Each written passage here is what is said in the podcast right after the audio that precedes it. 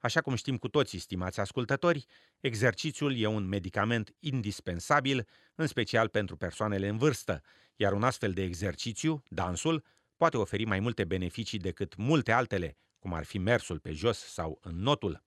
Studiile arată că dansul încetinește procesul de îmbătrânire, întărește puterea și balanța și e cu adevărat bun pentru creier.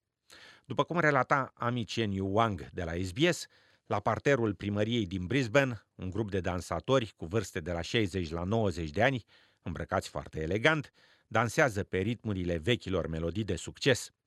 Cindy Ling încearcă să memoreze pașii, așteptând să-i vină rândul pe ringul de dans.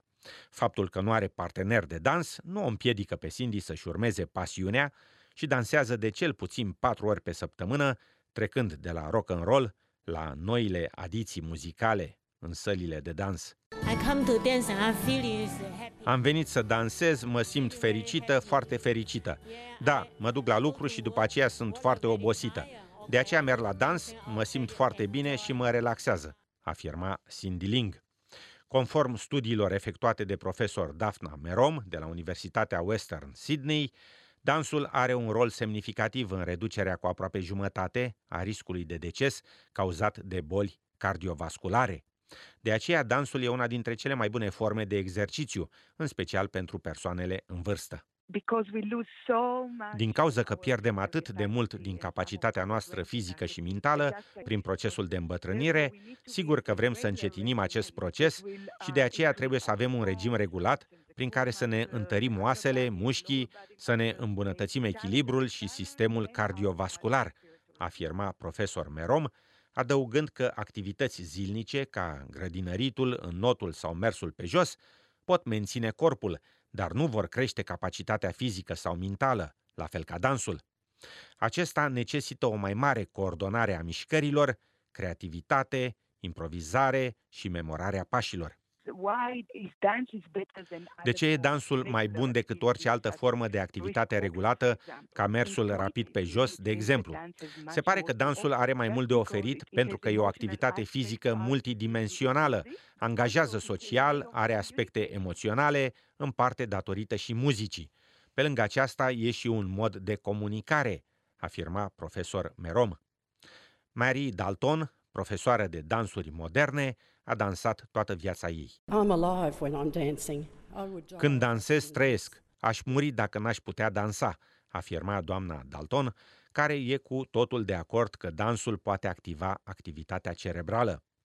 Clasa ei include un program de 22 de dansuri, fiecare cu până la 36 de pași de repetat. Unii dintre elevi au vârste de peste 90 de ani, dar cu toate acestea participă la program cu mult entuziasm. Trebuie să te gândești tot timpul, stânga-dreapta, dreapta-stânga, așa că sigur că memoria dansatorului e constant activă, afirma Marie Dalton. Dr. Daphna Merom adaugă că studiile ei arată că anumite stiluri de dans pot ajuta fizic persoanele în vârstă. Femeile care suferă de osteoporoză și care dansează în linie, ceea ce implică sărituri și aplecări, își întăresc masa osoasă în același mod în care o fac și alte femei care se duc la sala de gimnastică. Știm că tangoul, de exemplu, a ajutat pe mulți suferinți de Parkinson, afirma dr. Merom. Marie Dalton a reușit să revină pe ringul de dans, la scurt timp după ce a fost operată și consideră că acest lucru se datorează musculaturii puternice a picioarelor sale după mulți ani de dans.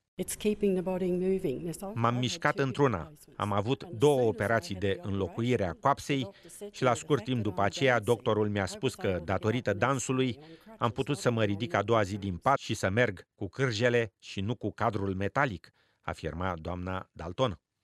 Deși omenirea devine în mod ironic din ce în ce mai desconectată, în pofida proliferării aparaturilor digitale și a programelor de social media, Marie Dalton consideră că dansul rămâne totuși cel mai bun mod de a comunica și de a simți că trăiești.